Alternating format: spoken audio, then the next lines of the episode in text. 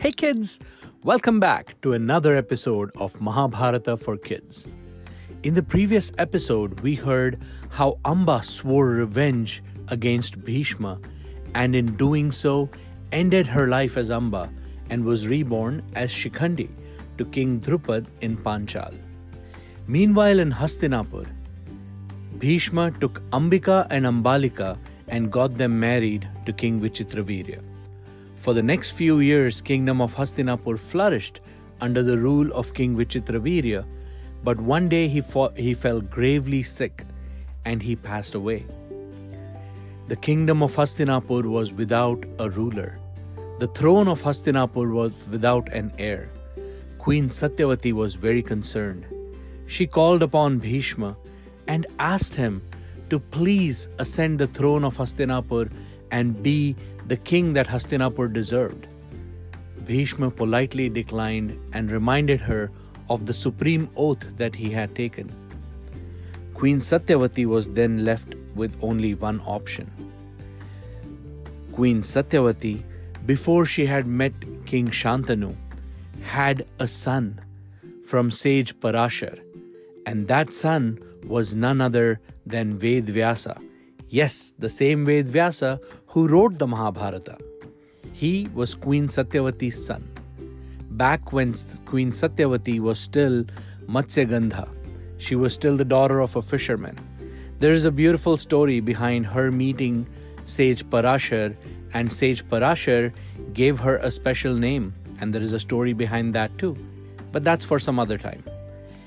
In the story of Mahabharata, Queen Satyavati tells Bhishma about her son Vedvyasa and tells him that when Vedvyasa left to the forest for his penance, he had promised me that he will come the moment I summon him for help.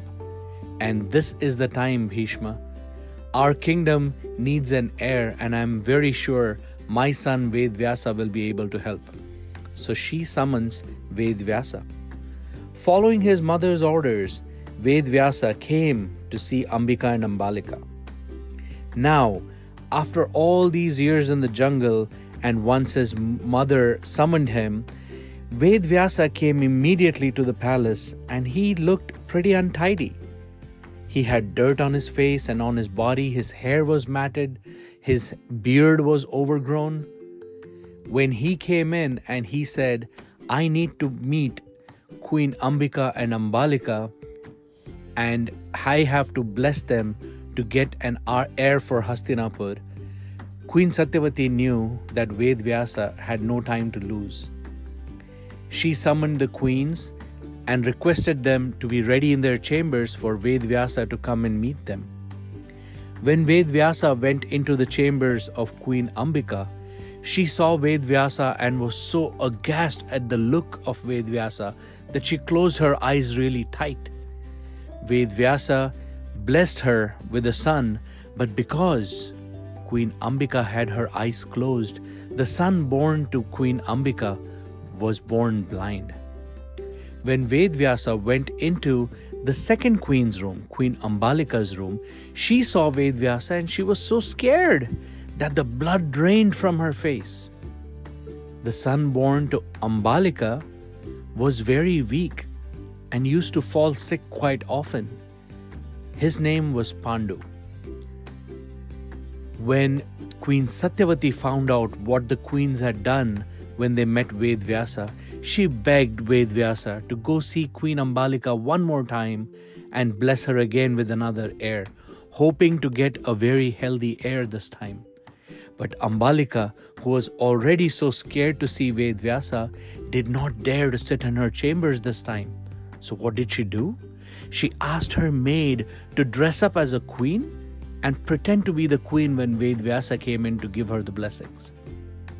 The maid respectfully welcomed Vedvyasa into the room and she got the blessing from Vedvyasa and a son was born to that maid.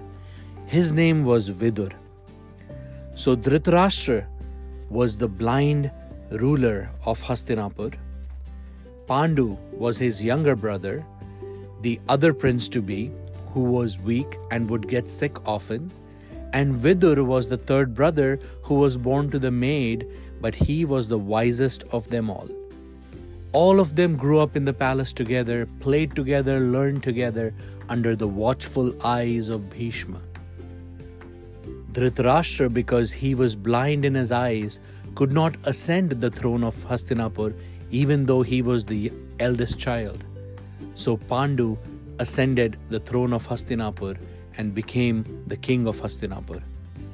Vidur became his prime minister, and he was very wise beyond his years, and he proved to be the great prime minister, and he helped Pandu run the kingdom, again under the watchful eyes of Pitamaha Bhishma.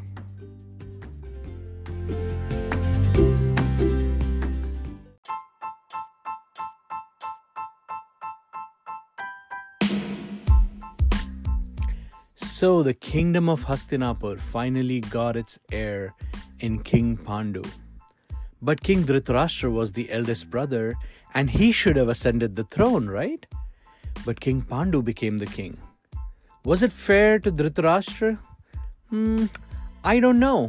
Share your thoughts in the comment section below and let me know what you think about it.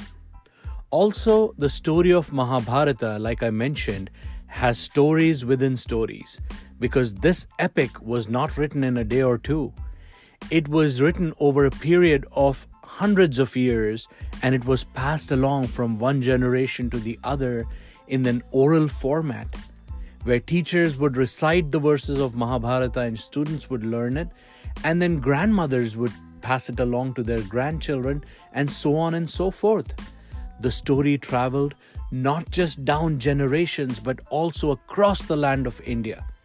And in doing so, a lot of local writers and local authors kept adding to the story of Mahabharata. So, when you travel across the land of India, you will hear different, very, very interesting stories attached to all these characters in Mahabharata.